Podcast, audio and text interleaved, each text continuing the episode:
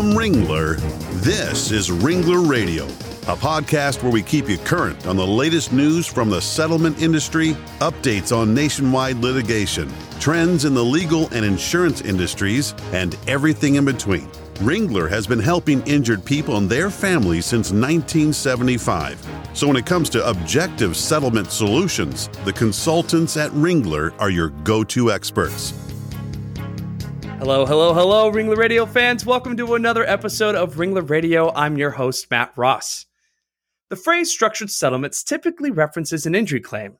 Well, what if I told you that structured settlements aren't limited to an injury? In fact, structured settlements can be used in a variety of claims, including what we are talking about today, employment disputes. Today, our guests are Britt Karp, an employment attorney at Alexander Morrison and Fehr, and Chris Chan, a settlement consultant at Ringler.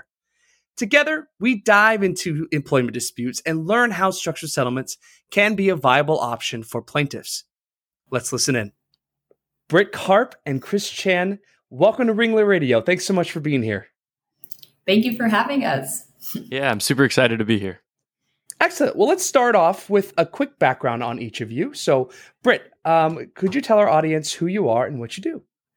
Sure. So I'm currently an employment attorney. I've been an attorney for about 12 years now, and I've been doing employment law exclusively for the past a little over 4 years. Excellent. Chris, what is your background and what do you do? Yeah, sure. Thanks, Matt. So I am a settlement advisor with Z Settlement Advisors, a member of Ringler, based out of Los Angeles, California. And I basically help put plans together on a plaintiff's side for plaintiffs who have been involved in specific settlements, whether that's personal injury, employment, wrongful death, workers' compensation, those kinds of different cases. I help put together plans that will help them get the most out of their settlements.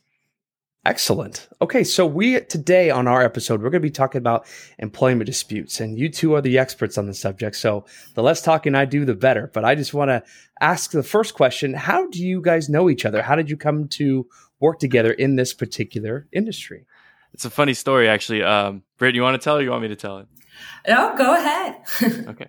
All right, so it's actually, it was a career find. We were both at a conference at the same time. What ended up happening was at some point we bonded over the game of craps. So we were at the craps. I told them I was going to show them, her and her friend Angela, how to play craps. Now I'm not an expert myself, but I do know that the odds are better in the favor of the player. One of the few games in Vegas, and being a numbers guy, like I want the numbers to be in our favor. So we played a little bit of craps at the craps table, and then we bonded over that, and we started hanging out more at the conferences, and we just became friends. That's true. Yeah, it's been a long time, and at least I had never played craps before, but Chris had offered to let us help him gamble, and I was excited to not have to lose money, but to be a part of it. I think we did make you lose money, but we felt that. Yeah, that, it was still a win though, because I gained friendships out of the game, so that was a worthy gamble. Well, that seems really fun and organic. Britt, let's start with you. So, what is an employment dispute? Sure. So most of the cases, at least that we deal with, are discrimination, harassment, retaliation. Those are kind of the ones that come up the most, where an employee has been subjected to that type of treatment, and they want to then go and sue their employer. And you can't. You can't just say you've been harassed because the employer just doesn't like your hair, potentially. They don't like brunettes, but it has to be because you're a member of a particular suspect class. So it has to be that you're harassed because of your race, your gender, disability, different things like that. So it has to be a particular category that you're being targeted for. I had once heard it as said, I guess you can't necessarily sue just because your employer is a jerk, it needs to be for, they need to be mistreating you for an illegal reason. So those are the most common ones, but we'll also do, unpaid wage claims if, your employer is just not paying you on time, if you're not getting meal and rest breaks, those kinds of things come up. Those are more what we call wage and hour type of claims. So there's that category, and then there's more of the discrimination category. And this is in all aspects of labor markets. So this is blue collar to white collar across the board. Yes, exactly. I know in California, the Fair Employment and Housing Act will apply if you have just 5 employees or more. And so, that's very most places of employment. Right. Okay. Excellent. Well, thank you for that, Chris. Knowing what Britt does and how she works and the connection you've made over time, you've obviously worked together. So how do, in your expertise with structured settlements, how do structured settlements differ when working with an employment dispute case versus your typical structured settlement when you're working with a physical injured party? Yeah. So traditional structured settlements fall under an IRS tax code 104A2. It's something that is talked about constantly within the National Structured Settlements Trade Organization. And essentially what it allows for is someone who has some form of physical injury to receive periodic payments over time and set that up at the time of settlement. Now, the thing is all of those benefits are tax-free, as well as the interest earned on it.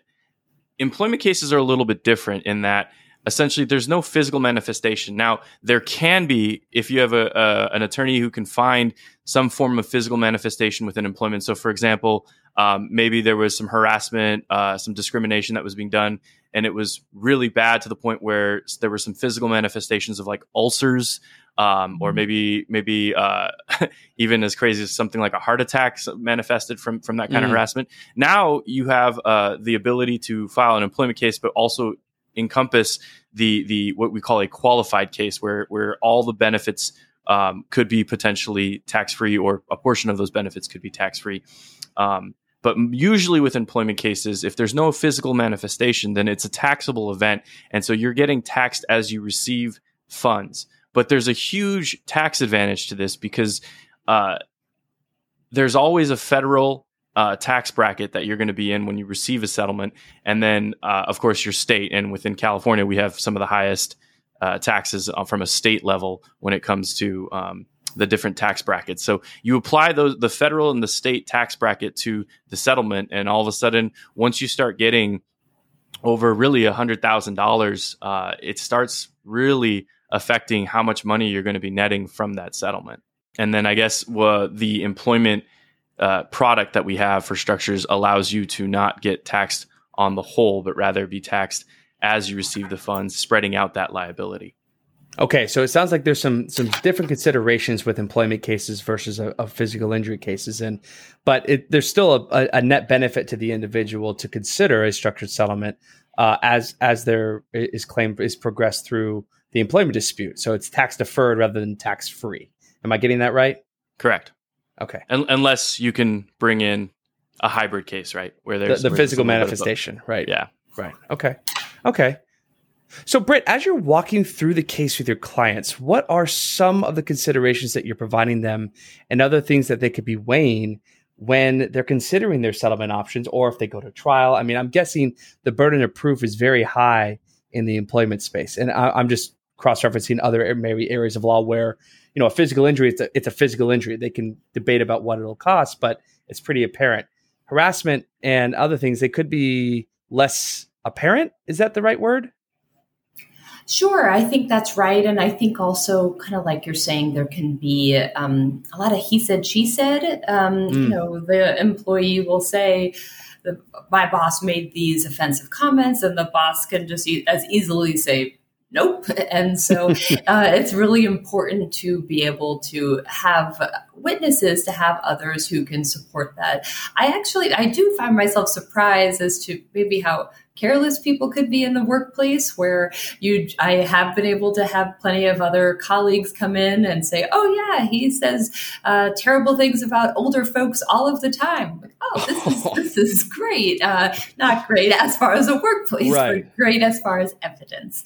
But yes, I mean, you still have to weigh, because I think one thing that's perhaps nice about California is that it is more employee friendly, and I guess we're viewed as not in all cities, but definitely in LA and the Bay Area, we're more of a liberal locale. And so at least there, if you talk about an employer discriminating based on different membership in suspect classes, then that's going to be sympathetic often to a jury. But if you're in other areas, then a lot of times they might think, well, maybe you want some fresh blood there. Maybe you want some younger employees who are go-getters, and it's not so terrible to try to make some older folks retire. At least I could see an argument being made like that. So I think there's different things to weigh, and so they have to take into account that when they go to trial,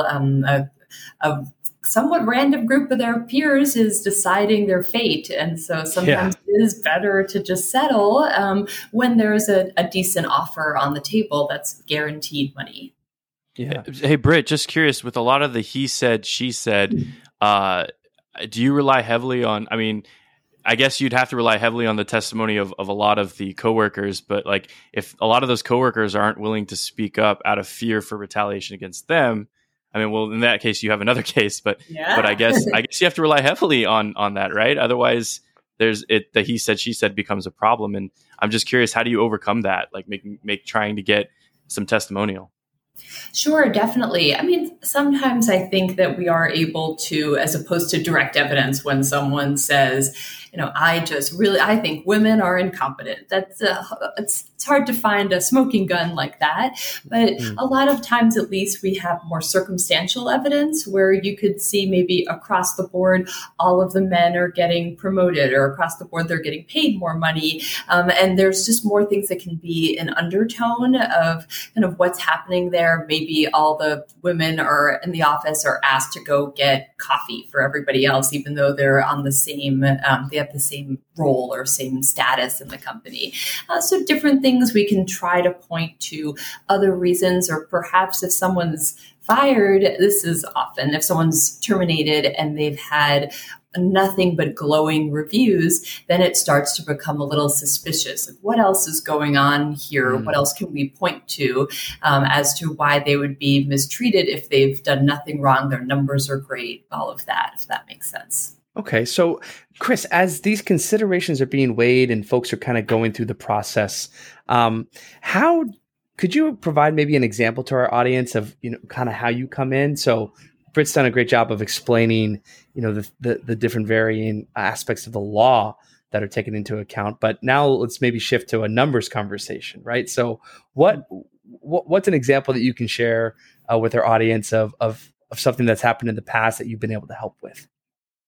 Thinking about it now, I remember there was a specific case that Britt and I worked on, which was a wrongful termination case. And this product just really, really worked out for her because Britt, was she was an exec, right? Like an executive at her company? Was that right? She was a high wage earner. She was quite high up in the company. So it was especially helpful for her, I think, as far as tax brackets. And this was a whistleblower case, if I remember correctly, right? So it was a whistleblower case. She had a wrongful termination against her. And so we had a ballpark, I think somewhere around the 200 to 250 figure around there was what she was going to get a settlement out of. And I think once she found out how much money was going to go to taxes, it became very apparent like she wasn't happy with the settlement, and rightfully so, right? Yeah, we all hate taxes, but I mean, if you think about it, like the federal tax bracket, when you look at around over $182,000, roughly around there, it becomes like 32%. That's just for federal, and then you add in the state tax brackets, and it's a giant chunk of change that you have a liability of. So, in this instance.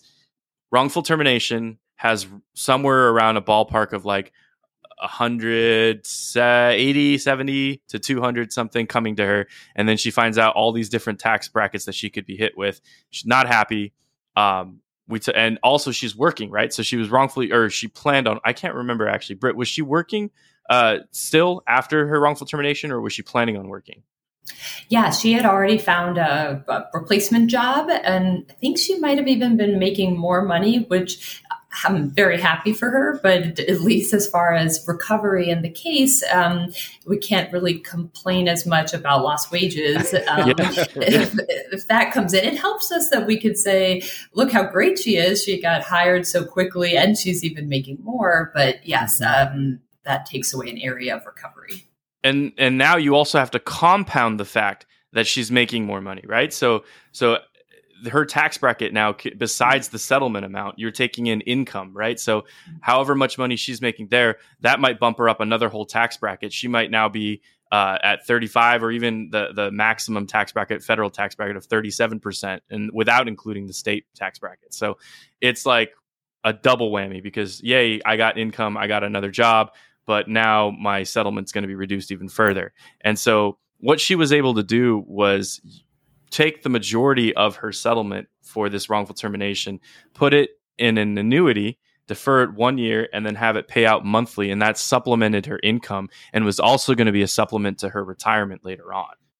So Chris, there's actually another piece of this employment dispute that I want to make sure we cover. Could you talk about structuring wages and maybe why it's a little bit different for that piece of the settlement than for all the other pieces of the employment dispute? Yeah, I'm actually really glad you reminded me about this because this is a really important fact. Within employment cases, you cannot structure lost wages, and that is unearned income that they were otherwise entitled to. But the real issue with it is that the life insurance companies who we place these annuities with and are making those periodic payment obligations, they do not have or want the ability, they don't have the ability to, or want the ability to report to FICA and FUTA. So this is where basically when it comes to lost wages, that's just something that would have to be allocated as cash within a settlement upfront, and then anything else, there's a potential of structuring for periodic payments. Excellent. Okay, so we've covered a lot of ground in a very short period of time, and we're actually coming up to the end of our time together. So if I could finish with two questions to each of you. Britt, first of all, if you were speaking to your fellow attorneys in the employment space, and after working with Chris, other than his amazing craps playing skills, what would you want them to know about structured settlements in general? Yeah, I would say that this is just generally something that they should really consider, that it works well for employment clients. And I know, as Chris pointed out, I had a client who was getting very frustrated by what was going to happen to her settlement. And there was fear that maybe the settlement would fall apart, or at least just that we would leave with a very upset customer. And so at least it was really helpful to have Chris step in, deal with her concerns, and help her to not lose out on so much of her settlement that she earned from being a whistleblower, from revealing that the company that she was working for was engaged in some illegal kickbacks. And she was going to lose out on a lot of that, and it seemed pretty unfair. So it is really helpful, and it just allows you to have better results for clients. Chris, any final thoughts you'd like to share to attorneys that are out there in the employment world? I guess from the structured settlement side, I'd have three key points that I'd want people to take away. One is that non-qualified structured settlements are a little different in that they fall under 72U guidelines. It's another IRS code. And essentially what that guideline states is this product has to be payments within 1 year. You can't defer payments past 1 year. That's kind of an important factor.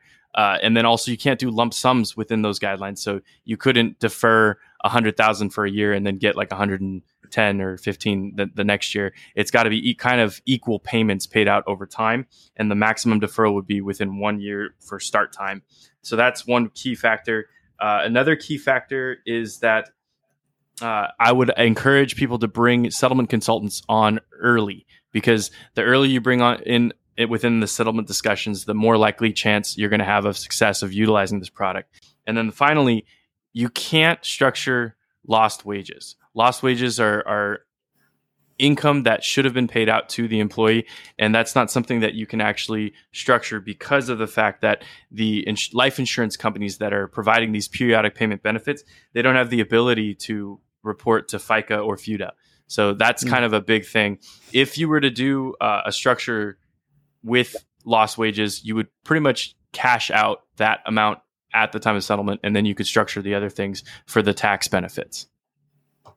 Fantastic. Fantastic information from both of you. Thank you so much for joining us today. And that's all the time we have. Britt, Chris, thank you for your time. Thanks, Matt. Thanks so much. It's been a pleasure. Before we go, if you're a fan of Ringler Radio, be sure to like and subscribe to the show on all the major podcast platforms and follow us on LinkedIn and Facebook. We'd also like to thank our Ringler Radio sponsors, American General Life Company, MetLife, Mutual of Omaha, New York Life, Pacific Life, Prudential, and USAA. For more information about how to work with Britt Karp, we've included her bio and her contact information in our show notes. For more information about finding settlement solutions within an employment dispute, contact your local Ringler consultant by locating them at www.ringlerassociates.com. Ringler Radio is a production of Ringler Associates. All of the opinions expressed by the participants of this podcast are their own and do not represent any legal, tax, or financial advice from Ringler Associates. For more information about how to work with Ringler, visit www.ringlerassociates.com.